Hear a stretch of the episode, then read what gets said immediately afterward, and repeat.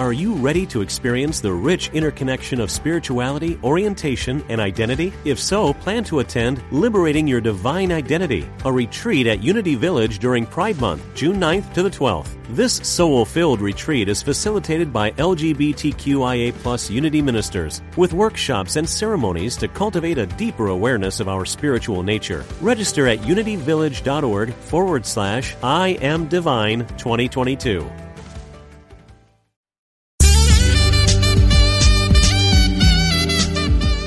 Unity Online Radio, the voice of an awakening world.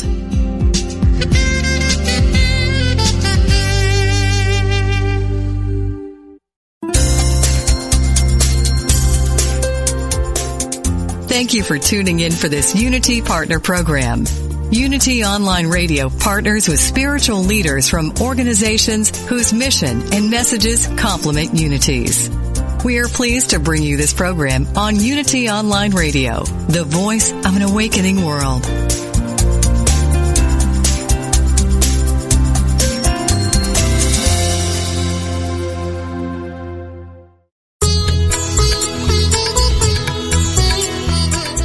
Welcome to the Yoga Hour, Living the Eternal Way, offering insights and practices for spiritually conscious living today with Yogacharya Ellen Grace O'Brien from the Center for Spiritual Enlightenment in San Jose, California. To ask questions or join in the discussion, email us at the yoga hour at unityonlineradio.org. Now, here's your host, Yogacharya Ellen Grace O'Brien. Good morning and welcome to the Yoga Hour, a time to open our hearts and minds to the infinite. I'm Dr. Laurel Trujillo, sitting in for Yogacharya Ellen Grace O'Brien while she's away. Today I'll be sharing some insights and time-tested practices from the ancient system of Kriya Yoga. Yoga is a familiar word to many people today, but some associate it only with exercise. Yoga is actually a Sanskrit word that means oneness, union or unity, the bringing together, bringing together of our attention and awareness with our essential spiritual nature to be restored to our original wholeness. Beyond the stretching and poses that many identify with yoga, it's actually a wider system including philosophy and practice for spiritually conscious fulfilled living in today's world. And today our topic is, is optimal health possible for you? What factors are essential for optimizing our health? What connections are there between our digestive health and other symptoms such as headache and fatigue? We're going to be exploring how Ayurveda and conventional medicine can work together to help us discover and address the underlying causes of our dis-ease instead of just treating our symptoms. We'll learn how digestion holds the key to living a balanced, at ease, optimally healthy, and vibrant life. Today my guest is Dr. Trupti Gokani, MD, award-winning board-certified neurologist best known for her innovative and integrative approach to treating headache pain and author of the book, The Mysterious Mind, How to Use Ancient Wisdom and Modern Science to Heal Your Headaches and Reclaim Your Health.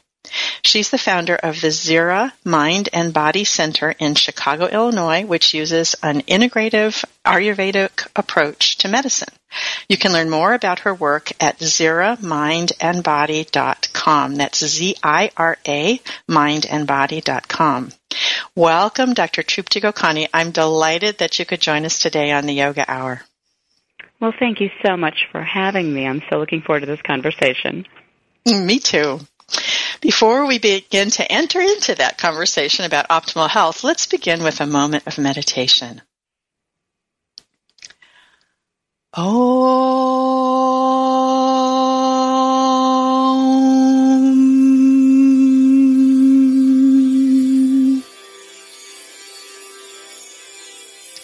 Let's begin by bringing our attention to the present moment, right where we are right now. We can use our breath to help us bring our awareness to the present, wherever we are and whatever we're doing. So let's start by taking a fully conscious breath, just noticing as we inhale and exhale. Not trying to change our breath, just noticing its natural flow. Cool air entering the nostrils and warm air flowing out. In this moment, we can dive within and open our heart to the divine. One reality, called by many names, is the support and substance of all that is. Right where we are, right here and now, this divine essence is present as you, as me, as everyone and everything. It's within us, between us, and all around us.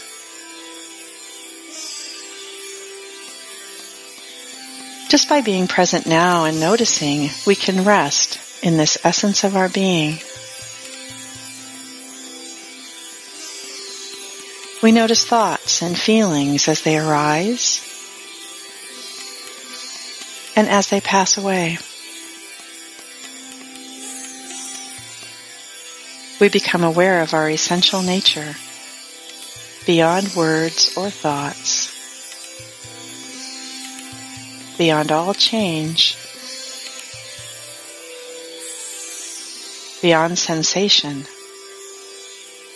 pure existence being.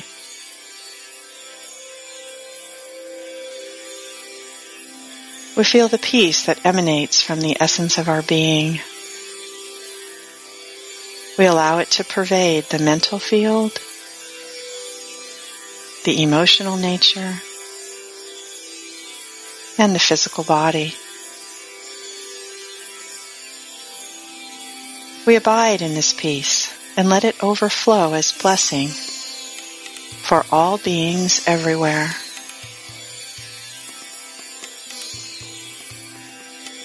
Oh.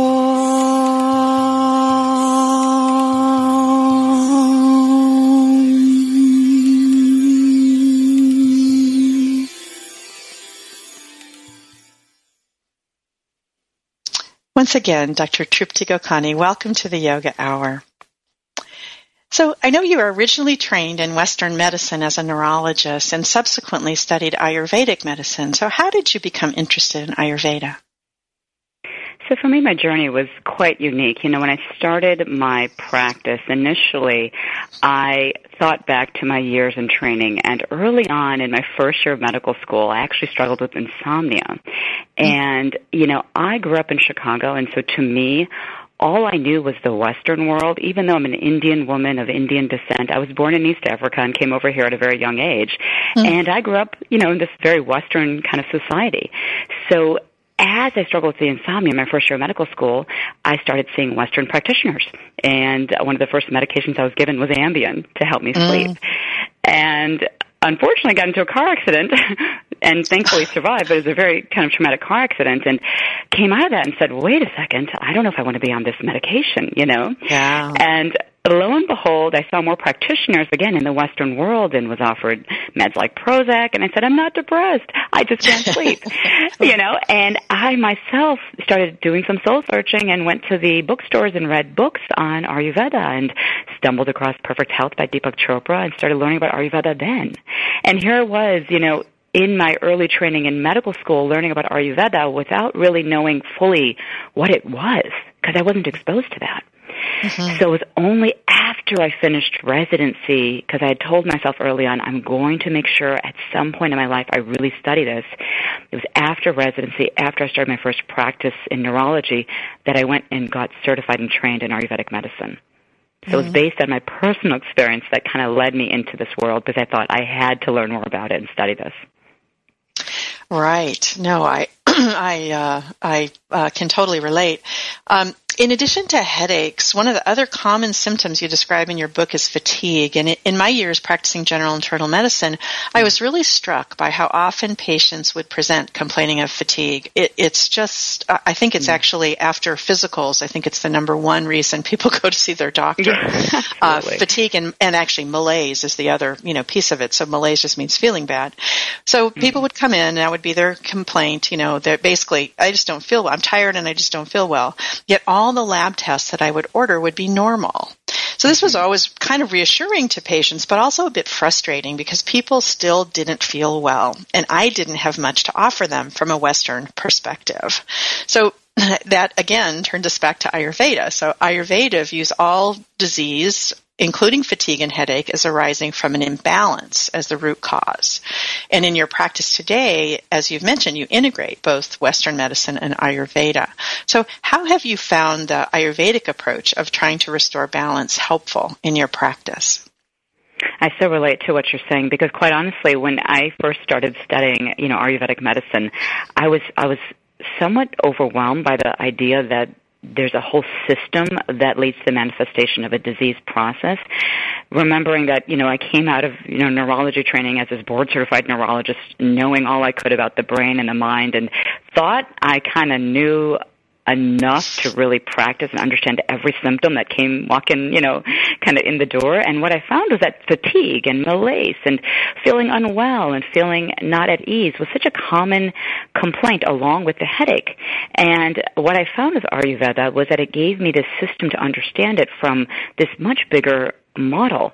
And one of the things I discovered was how common it was in my patient population that they had this adrenal fatigue, that this weakening kind of of that hypothalamic pituitary adrenal circuit that was happening over years and mm-hmm. years because of their stress.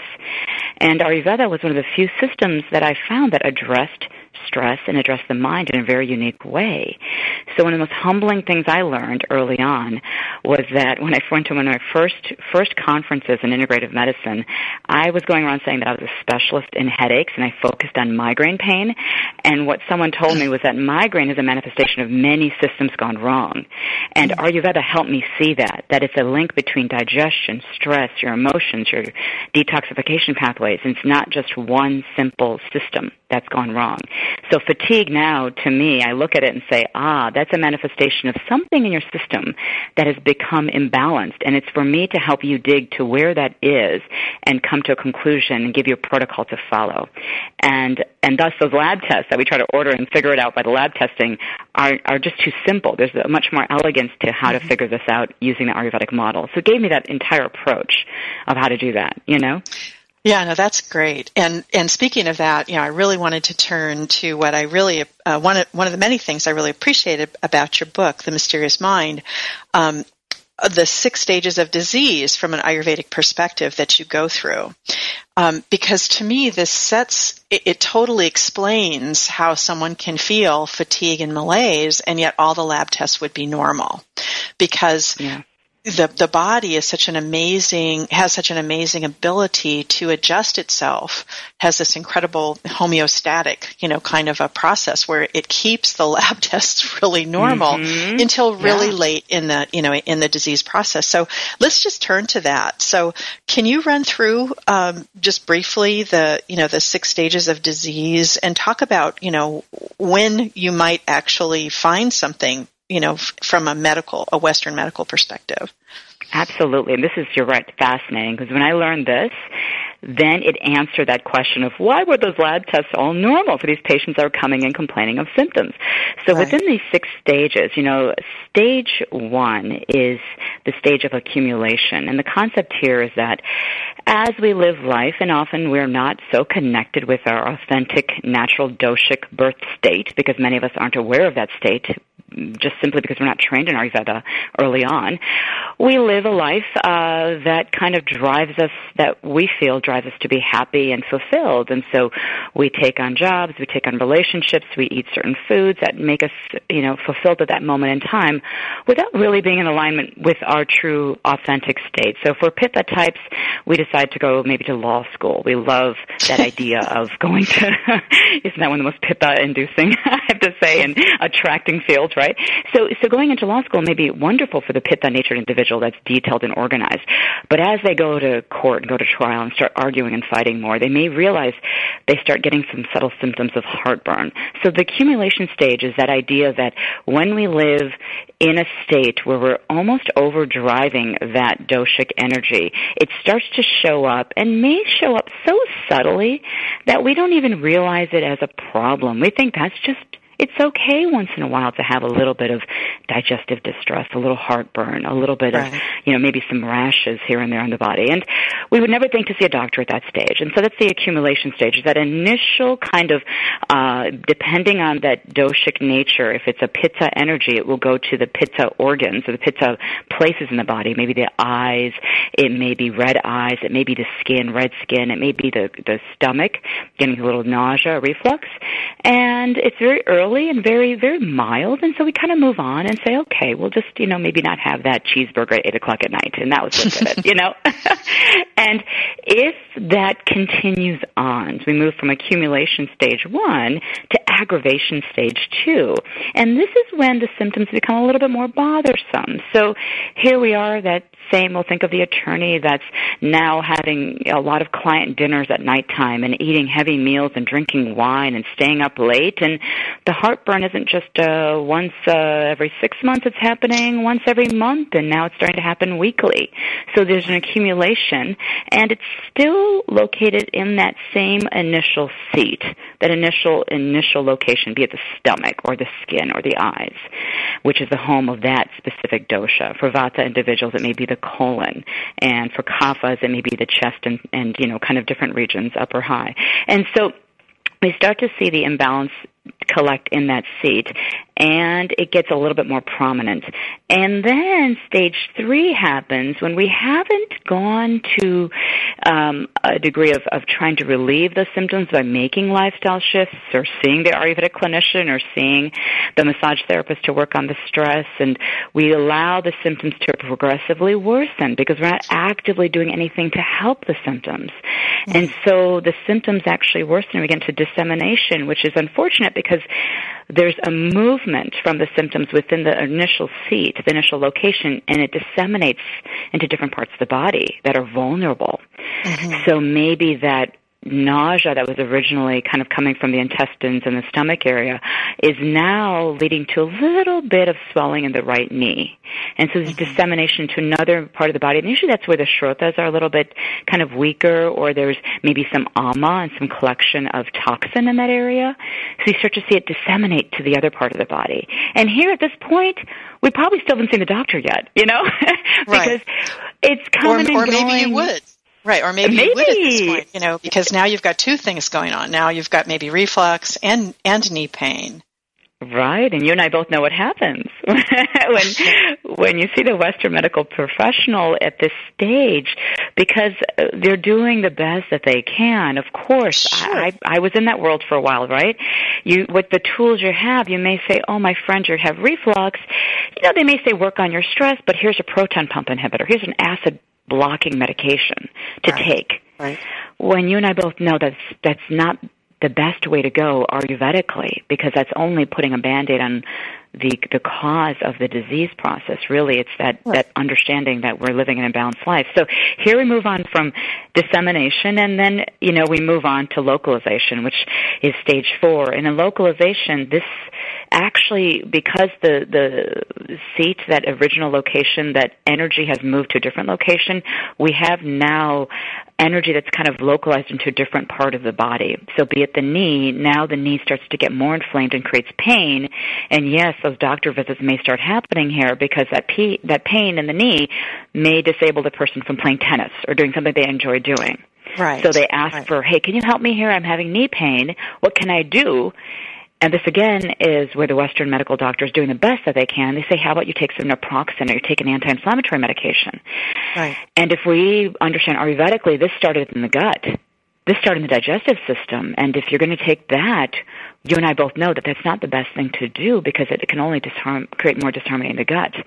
The original cause of the discomfort and this pain in the knee was because of digestive distress. And taking So that we've got- naproxen may worsen that. Yeah, absolutely. please, We've got go about ahead. another about another minute. So just to go Sure. through the last two stages, um, and I would just point out that all this talking we've been doing about the first four stages, from a Western medical perspective, the lab tests are still all normal at this point. You know, so let's just go into stage five and six. So five and six are manifestation and disruption. So manifestation is really when Western medical tests start to show imbalance. You start to see abnormalities in glucose levels and cholesterol levels, and you start to see clinical features that become more pervasive.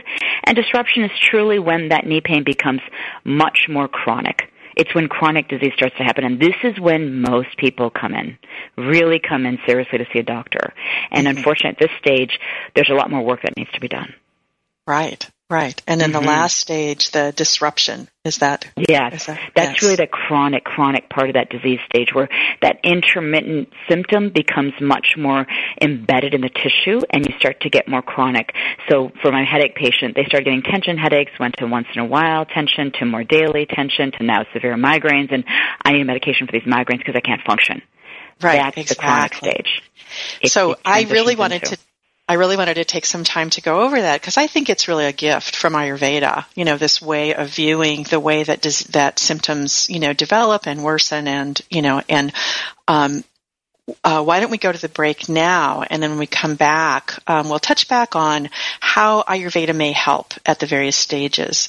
You're listening to the Yoga Hour with guest Dr. Trupti Gokani, award-winning board-certified neurologist, best known for her innovative and integrative approach to treating headache pain, and author of The Mysterious Mind: How to Use Ancient Wisdom and Modern Science to Heal Your Headaches and Reclaim Your Health. You can find out more about her work at the website ziramindandbody.com. That's Z-I-R-A, mindandbody.com. We welcome your comments and questions. You can contact us at yoga hour at unity.fm. I'm Dr. Laurel Trujillo, sitting in for Yogacharya O'Brien. Please stay with us. We'll be right back.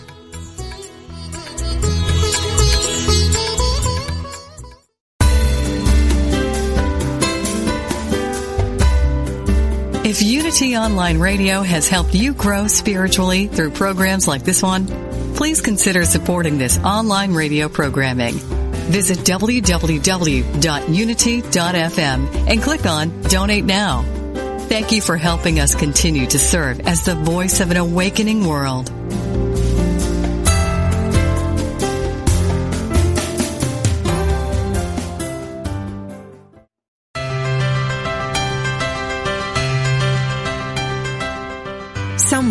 Tucked away in the Unity Library archives in Unity Village, Missouri, you can find a secret treasure. They are the scripts from Unity co-founder Charles Fillmore's early days on broadcast radio. The teachings of Unity's founders, almost a hundred years old. Now, for the first time in history, you can hear them through the power of the internet. Join Bob Brock every Tuesday at 10 a.m. Pacific, 1 p.m. Eastern for Unity Classic Radio. Words from our past. Discover the wisdom of Charles Fillmore's talks and of other Unity radio speakers read on the air again. Call in your comments and questions as Bob and his special guests revisit Unity radio talks of the past, along with historical background from the early days of the Unity movement. That's Unity Classic Radio. Words from our past. Every Tuesday at 10 a.m. Pacific, 1 p.m. Eastern. Right here on Unity FM, the voice of an awakening world.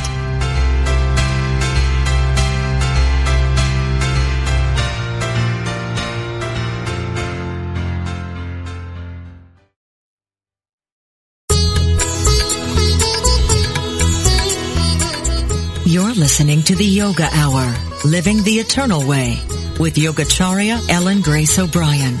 We now return to the Yoga Hour.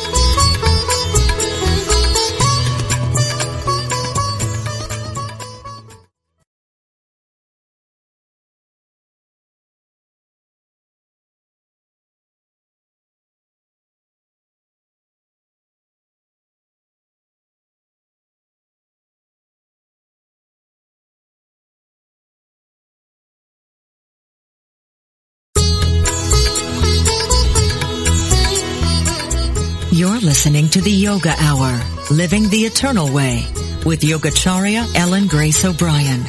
We now return to the Yoga Hour.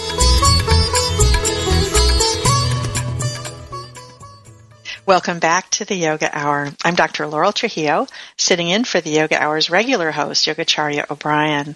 I'm joined today by Dr. Trupti Gokani, founder of the Zira Mind and Body Center, which uses an integrative Ayurvedic approach to medicine and is located in Chicago, Illinois.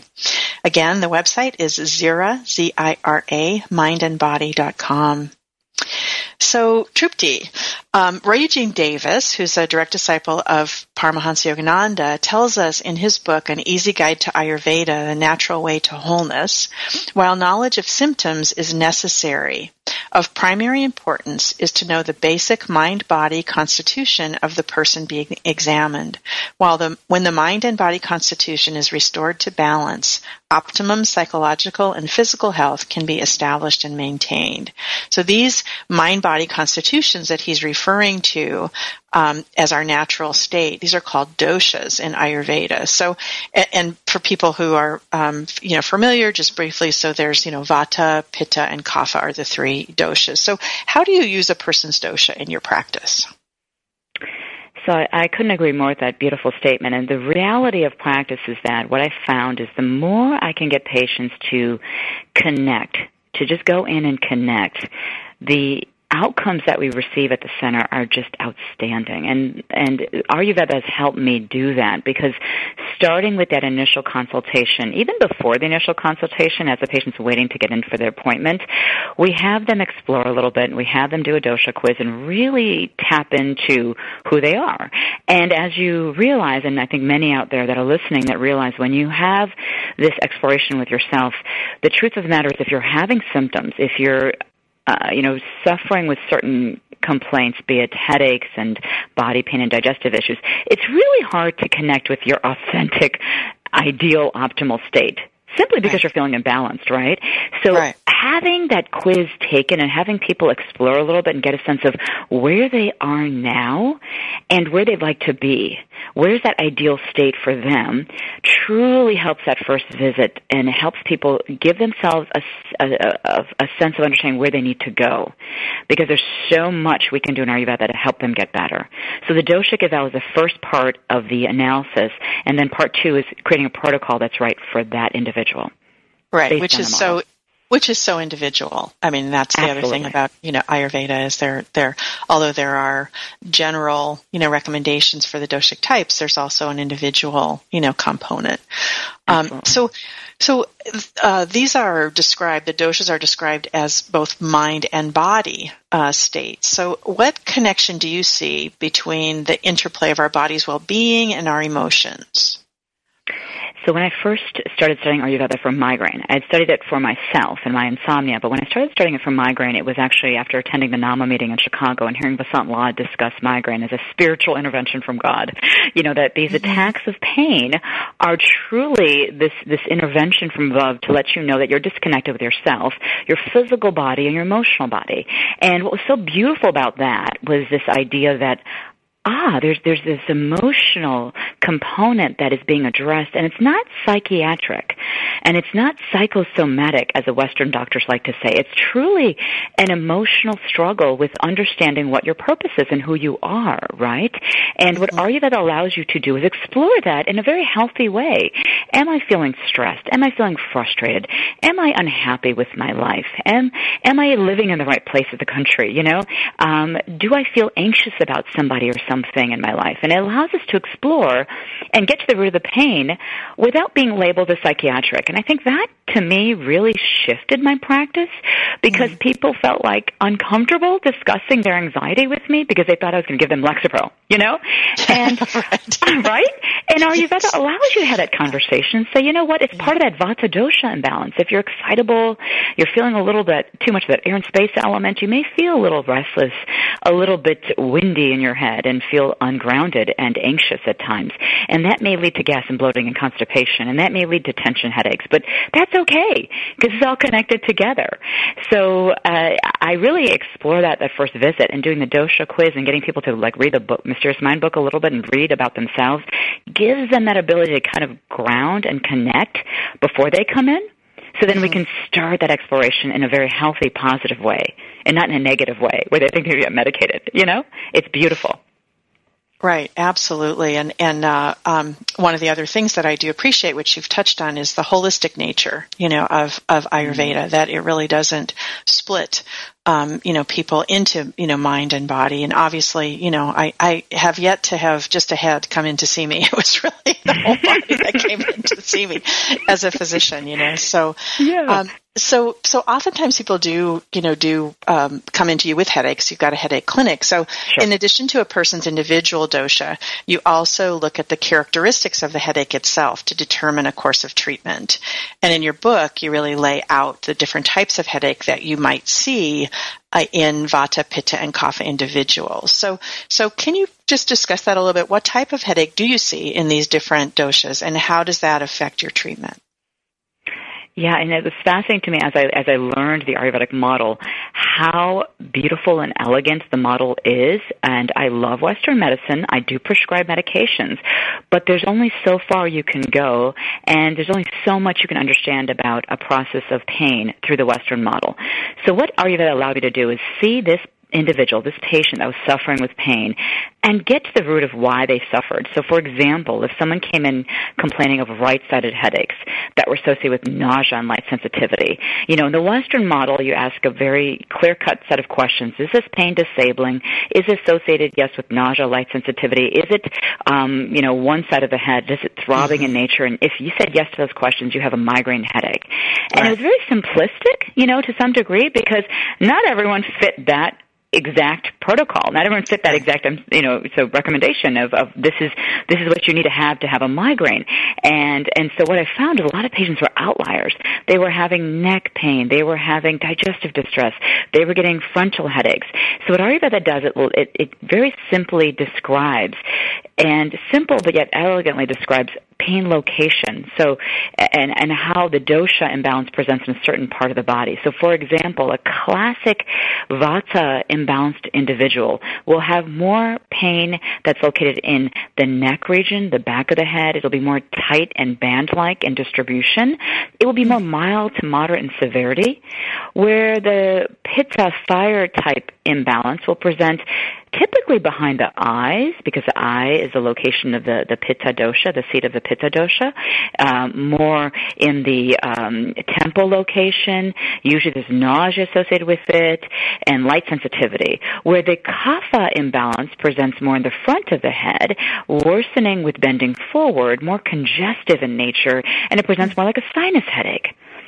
So suddenly I looked at these headaches and I said, wait, there's tension, there's migraine, there's sinus headache. And the mm. tension headache protocol wasn't take a Tylenol. It was, hey, how about you get yourself to bed at 10 p.m. at night? And how about mm-hmm. you stop saying yes to every single thing because you're too vata imbalanced and start eating warm and cooked foods? Yeah. Suddenly I had all these things I could recommend. The pitta right. imbalance was cut down the spicy foods and make sure you have lunch every day. The kapha imbalance was, hey, start exercising more and moving more and start, you know, decreasing the milk and the dairy products because that's congesting for you. So that understanding of Ayurveda gave me an entire layer of approach outside of the pharmaceuticals to really help them get to that point of pain relief in a very holistic manner. Right. what I love about the descriptions that you've given is you've really, you know, shown how it is a complementary, you know, Ayurveda is complementary. It's not replacing what mm-hmm. you can do, you know, from a Western medical perspective. Um, and, you know, as two physicians, two Western trained, you know, physicians, yeah, I think we can both look at medicine and say it, it is amazing and it's incredible, you know, what, mm. uh, what Western medicine can do. And yet, um, there is this area, as we talked about in the first segment, where people can feel not so great for quite a long time before they develop actually an abnormality that we can call a quote unquote, you know, d- diagnose as a Western medical disease. Um, so, you know, what do we do for all those people? Like, what did I do in my frustration with all those people that I saw who were, you know, fatigued or just didn't feel good? They had malaise. Um, mm-hmm. You know, mm-hmm. there really wasn't there really wasn't much to offer, and so it sounds like you've really incorporated all these tools.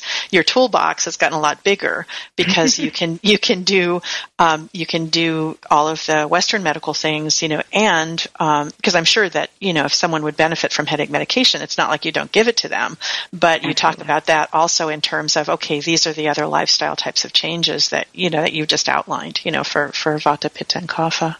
Absolutely. Yes, what's so amazing to see this happening in my 15 years of practice, this weekend I'm actually going to be a trainer at a pharmaceutical meeting training Western doctors on how to use a prescription for migraine. And the reason they've hired me to be the trainer for these brilliant Western medical doctors that have been doing headache medicine for far longer than I have, to be honest with you, is because the model is shifting even in the Western world. They're starting to see that giving oral medications for migraineurs and as we know this, the gut is the origin of disease in Ayurveda. Many oral medications don't make their way to the brain, and if anything, can worsen gastroparesis. And the Western data is showing now that there's this gastroparesis, there's this weakening digestion and migraine. And so now they're saying, well, wait a second, if that's happening, if the oral pill is not only not helping the attack of pain because it could be worsening the pain by increasing gastroparesis, how are we going to approach this migraine with the tools that we have?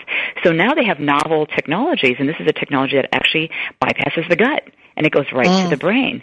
And mm. it, it, and now I'm actually teaching Western doctors that the gut and brain are linked together because Ayurveda has said this thousands of years ago.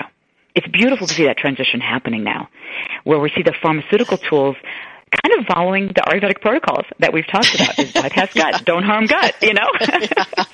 Yeah. And it makes That's it nicer great. to practice that way. Yeah. Yeah, yeah.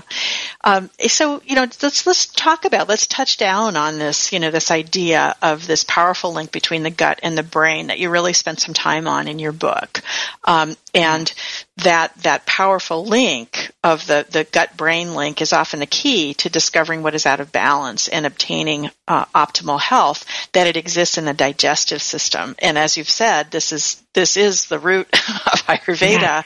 You know, is this yes. idea of really looking like uh, like illnesses really arise, you know, from the digestive system. So, so in your experience, how does our digestive system impact our overall health? what I've learned and humbly, humbly learned this is it's it's the root of all. Stress and digestion are the root of all uh, of of disease, of your health. And I, as a Western doctor, transitioning into Ayurveda, I did need to see proof. You know, I was doing the Ayurvedic training. I was hearing that the gut is the origin of disease, that all disease begins in the gut. And I, in my own practice, started doing food allergy testing. And my daughter was the first example of this. She started getting headaches, and I did some food allergy testing on her, and I found, oh gosh, off the charts dairy intolerance and gluten intolerance. I wrote about this in the book. Of this food allergy testing was just unbelievable. And I started testing my patients and published some studies on that and said, oh my goodness, everyone I see has digestive disturbance, and this is, I have proof, I have data in my clinic. It's not just something that's a proverb and a, mantra in Ayurvedic medicine. I'm seeing this clinically. So as I studied that, as I started presenting to the Western world and seeing this in my own home with my daughter and started making the shifts of digestive health, putting her on Triphala, started drinking cumin coriander fennel tea, started working on yoga and meditation and, and using yoga poses to help balance digestion, right? I mm-hmm. started seeing shifts happen not only in myself and my family, but in in my practice and my patients and in doctors who are pra- using this model in their practice also. Mm-hmm. So the gut now is very clear. We see this everywhere, the microbiome. We see that this is a big project now is to figure out everyone's unique microbiome and how we need to maintain it and maintain those 100 trillion bacteria in harmony, right?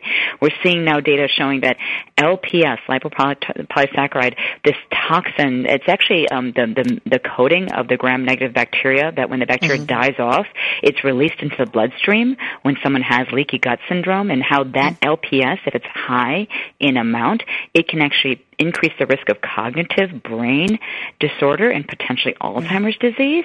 So we're seeing the Western literature support the Ayurvedic mantra. And we're now starting to see that the Western world is craving more information. How do you fix the gut? How do you balance the gut?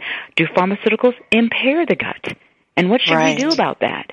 It's right. it's really great because this is the time we all need to be talking about this model to everyone we can and getting them trained on it and really working on this for ourselves and our families so we can help everyone around us.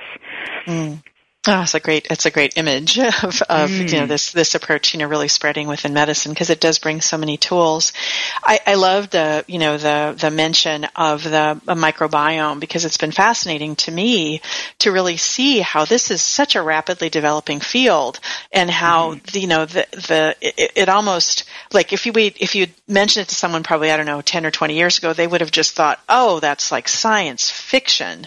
Um, right. It's like oh how could you know intestinal bacteria have anything to do with anything and now as that that uh, uh, link that i send you there's just new data coming up all the time so there was a data there was a study that showed that yeah. um, uh, multiple sclerosis patients you know had a different you know people um, had a different uh, microbiome um, and this idea of even doing fecal transplants you know yeah. taking yes. poop basically from a healthy person you know and right. transplanting it into someone who's ill you know and they're actually seeing some reversal of disease diseases. So it, it's this huge frontier um, of really understanding and really breaks through this idea. I think you talk about this a bit in your book.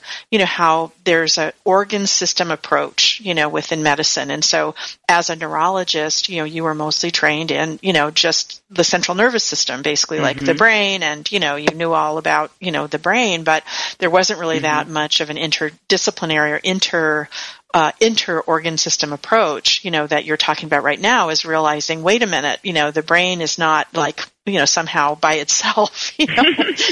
right. it is right. in the middle of a, you know, of a body that has all these other systems. And, uh, you know, lo and behold, there is this huge impact, you know, between the different, you know, among the different organ systems. Absolutely. And that was what I was mentioning humbling. It was humbling for me. You know, you come out of training and you're so trained to be so good in your discipline and as a specialist think that we all we need to know is the field of our specialty. If I'm a cardiologist, I'm just going to focus on the heart. If I'm a GI doctor, just the gut. If I'm a neurologist, just the brain. And the more you learn about Ayurveda and you learn about, you know, just just this whole idea of the mind, the body, the emotions and everything connecting together, you just have to surrender and say, "Wow, this is this entire connected system and one system affects the other and I get so many calls for example about you know individuals that have read a chapter in my book about thyroid and they say oh my god I want to come in and fix my thyroid and and, and when they come in you know and I say to them the thyroid is not operating by itself. your thyroid gland is in harmony with your adrenal system, which is in harmony with your digestive system, which is in harmony with your mind. And if there's some aspect of that that is not in optimal harmony, then it's going to shift the other out of balance. So don't think me just giving you a thyroid med is going to fix the problem. Right. And it's it's really kind of humbling because we have to take a step back and look at it as a big system, but it's gratifying to know we have a model to use to get there. Right. Yeah. Yeah, and, and you've touched on, you know, this is also something that's different. You know, there there is a kind of uh, has grown along with this medical thing of you know come into the doctor and I'll give you a medication and I'll quote unquote fix you. Mm. Um, you know, um, you know that we now have to shift back and say you know really there's so much that you need to do that I as your mm-hmm. physician can't do for you. So you've touched on food already. So let's talk a little bit more about that.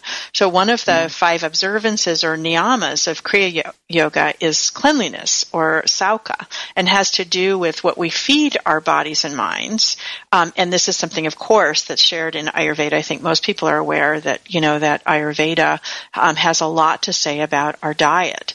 So, in your experience, how if, uh, effective are the dietary changes that you recommend to people in treating migraines and other symptoms?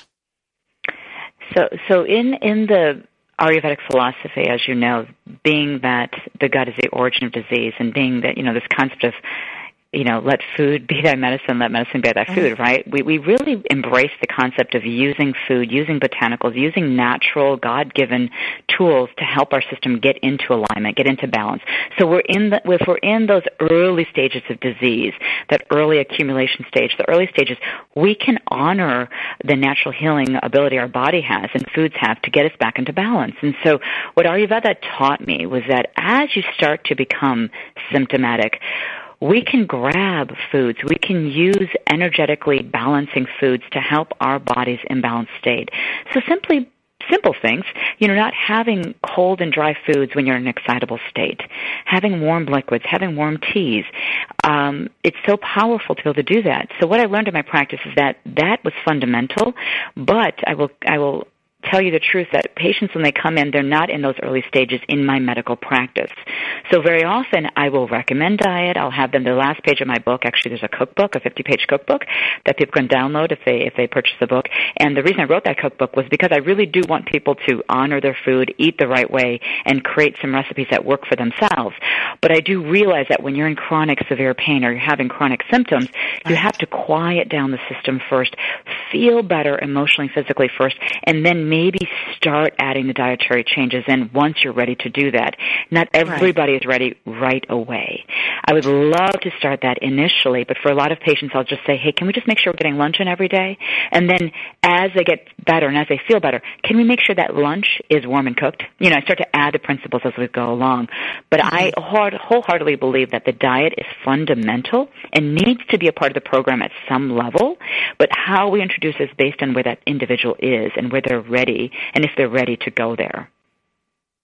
No, absolutely. And I was just thinking back to the beginnings of Western medicine, and I think it was even, you know, among the things that Hippocrates said, you know, of, mm-hmm. you know, let let you know, um, food be thy medicine, yeah. you know, and, and medicine yeah. be thy food. You know, it's yeah. it's that kind of idea, you know, was there from the very, you know, from the very beginning. I mean, food is very powerful. You know, it is building and rebuilding our bodies every day, which is why we need to eat. Right. Uh, right. So so it's not and really. so we don't realize that. A lot of people don't realize that, which is amazing. That food nourishes us. It actually creates our, our dhatus, our, our physical body. We need to have good food coming in to nourish our physical body. Absolutely. Right.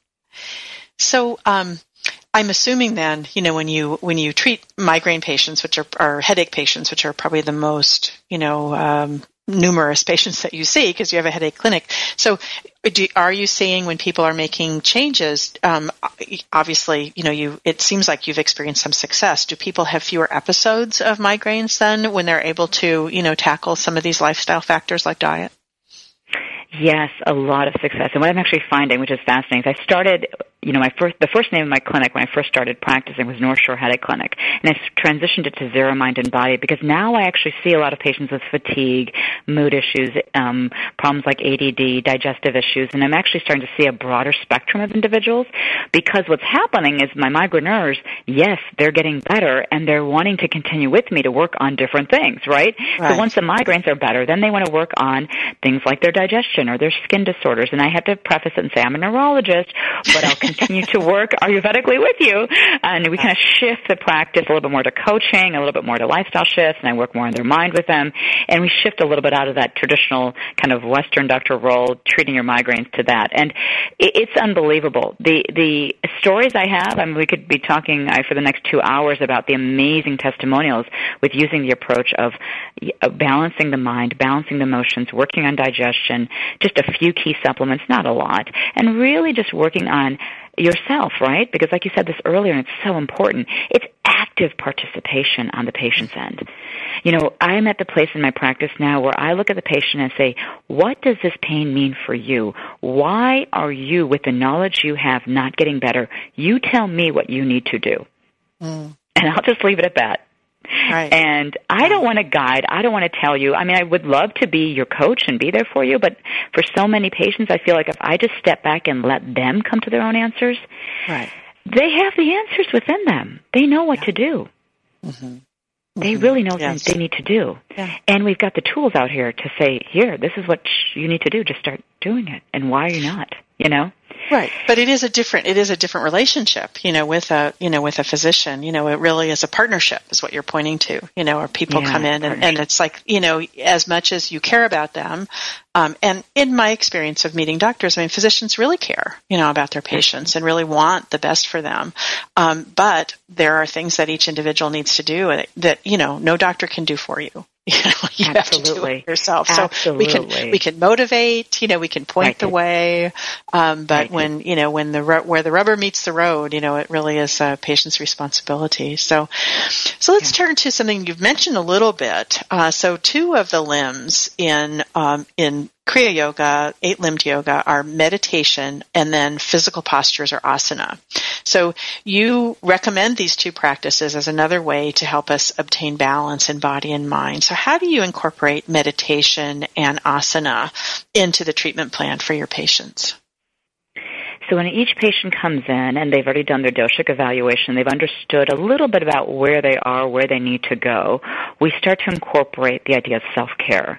And we incorporate the idea of how much time are they willing and able to dedicate each day? And within the self-care program, we recommend asanas, we recommend breath techniques, we recommend meditation, and sometimes, depending on how much time they have, we will allocate the amount of time that's spent in each of these disciplines. And for some mm-hmm. individuals, quite honestly, with severe pain, they can't get into the physical postures. If they have back pain, leg pain, you know, they happen to have severe migraines, their adrenals are weak, they can't actually go through the sequence of postures so we'll recommend doing the breath and doing meditation, but I'll be honest with them up front saying, right now you are in a disconnected state. Your hypothalamic pituitary adrenal axis has been disconnected in a, in a, in a place where you have been on chronic fight or flight for so long trying to fight against this pain and your body has gotten disconnected. Those adrenal glands are not communicating with the hypothalamus, which wants to turn them off because your body has been imbalanced. So you have to reconnect that pathway. So right. you can do that with these different modalities. I want you to choose for me which one will work the best for you. So kind of ask mm-hmm. them what they're mm-hmm. most drawn to. And sometimes it's two minutes of reverse nostril breathing a day. Sometimes it's just getting up at 6 a.m. and watching the sunrise for 5 mm-hmm. minutes in the morning and just thinking about the day and journaling what needs to be done. And sometimes it's working on some um, cognitive behavioral exercises. So, you know, what are those I should, I must, I have to phrases you use for yourself and how can we re- reframe that and shift that? So depending on the individual and where they want to go, we'll kind of pick a little something. I am a yoga fan. I'm a fanatic about yoga. I love yoga, so I always try to encourage everyone to do it in some fashion, some form. And yoga, as you've already mentioned, is not just the physical poses. It's working the mind, working your words, how you speak to yourself and speak to others, right? So, so it's a whole discipline of that understanding of connecting with the spirit and how are we going to connect with that spirit? What are we going to use to connect with that bigger purpose for ourselves? So, so within that, it's really figuring out what can we we actively do because remembering I have 20 minutes with each patient, where do I go with them? and how quickly can I go there when I'm also right. prescribing the pill and sometimes doing Botox injections and sometimes talking about their diet, right? Um, so it has to be quick and fast, right? right. So, but then. I lead them to your center and to other places that, which I love your center, and I say you have to start exploring other places and get this information from someone besides myself, or you know, go do some TM or do something else that'll really work for you, right? Um, but but that's the starting point. As I mention it, I dialogue with them. I give them some online, maybe YouTube places to go to learn some yoga poses or some classes to take that are local, and then kind of see where they go. Uh, but but it's it's fundamental. It's fundamental at first visit to go there with them. Because that's the only way we're going to make progress is if they're willing to go there. And I'll be honest, the patients that don't want to go that direction are the most difficult ones to treat. Mm-hmm, mm-hmm. Yeah, well, you know? So, um, so as we come to the last minute or two of the, you know, of the episode, so what would be a simple step that someone could take today towards optimal health? A simple, simple step, if it hasn't been done, is just to take a moment, just to take a moment and connect. Just take a moment, take a deep breath, and connect and connect with where you are and use whatever tool you need to use. I think Dosha Quiz is a great tool and using your breath with that and just saying, now that I've heard all this information, what am I most struggling with? And what's the meaning behind this struggle? Because there's always a meaning. There's always mm. a, a, reason for this. There's a there's a spiritual meaning for this, and let me connect with that and observe it and just try to understand it, and just start with that concept and let that answer come to you as to what you need to do, and then use those tools that you have around you to get you to get to that place of optimal healing. And it's not something sometimes you can do by yourself, so I'd encourage you to find others to help you on this journey. Uh, but it can be done. And the beauty is, I have seen some cases where patients have been told that nobody can help me. I've had patients been told by the NIH that they are chronic and they'll never get better. I have a patient mm-hmm. that applied for this intractable disease kind of fund and was told you will never get better, and that individual was cured, completely mm-hmm. cured and symptom free with these protocols. So everyone can get to that place of healing Mm. You just need to start to connect with yourself and allow yourself to make your way there. Wow. So that's such a great little summary. Dr. Trupti Gokani, thank you so much for joining me on the Yoga Hour today. I've really enjoyed our conversation. Oh, well, thank you so much. It was so beautiful speaking with you. And I look forward to working more with you and sending so many to your center because I so believe in all the work that you're doing. Oh, that's great. You've been listening to the Yoga Hour. It's been my pleasure to share this time with you. I'm Dr. Laurel Trujillo sitting in for Yogacharya O'Brien. We've been discussing is optimal health possible for you? with special guest Dr. Trupti Gokani, award-winning board-certified neurologist and author of the book, The Mysterious Mind, How to Use Ancient Wisdom and Modern Science to Heal Your Headaches and Reclaim Your Health. She's the founder of the Zira Mind and Body Center in Chicago, Illinois, and you can find out more about her work at the website ziramindandbody.com. That's Z-I-R-A, mindandbody.com. Join us next week for another great uh, conversation about Ayurveda, self-care in every season with Ayurveda.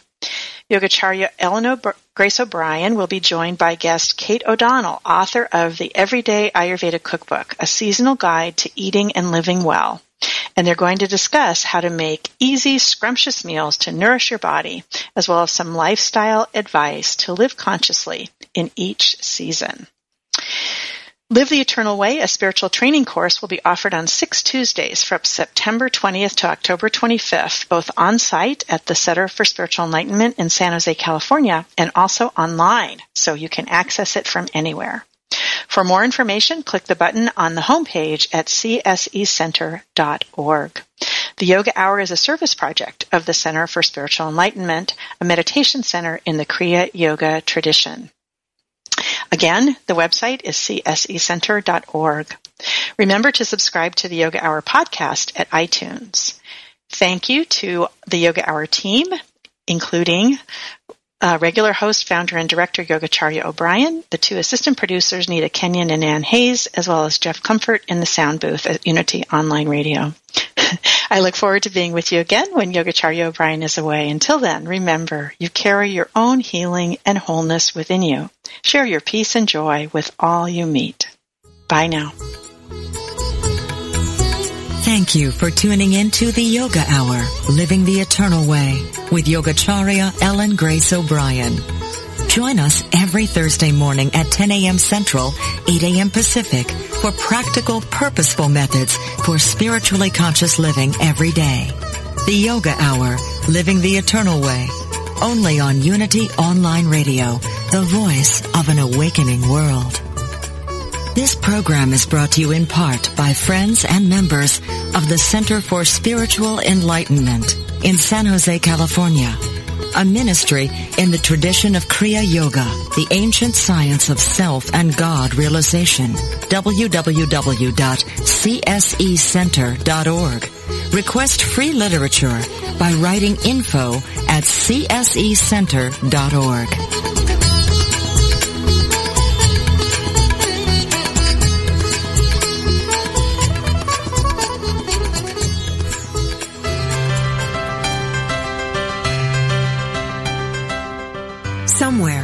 tucked away in the Unity Library archives in Unity Village, Missouri, you can find a secret treasure.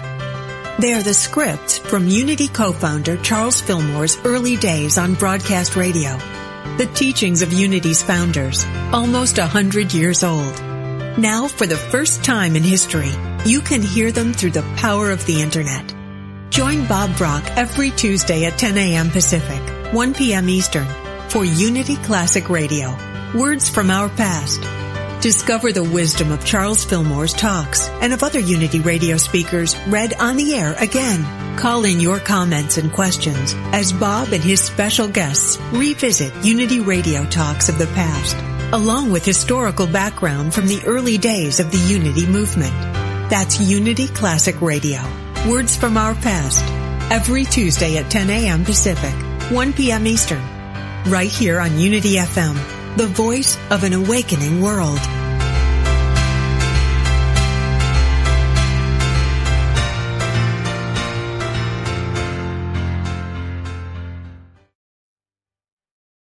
With all the paths open to us, it's easy to feel lost sometimes. Although the darkness of doubt and confusion may make the best choices difficult to see, there is within each of us a light that helps to illumine our way. When I stop and let inner peace be my guide, I am surely led to good, no matter what the circumstance. The peace I feel within myself paves any path I'm on, making even the roughest roads more manageable. I've heard that it's not so much the destination that matters as the journey itself. So in the midst of deciding which way to go in life, I go within. Wherever I turn, the signs all point to peace. Peace can begin with me. To find a Unity Church near you, please visit our website at www.unity.org.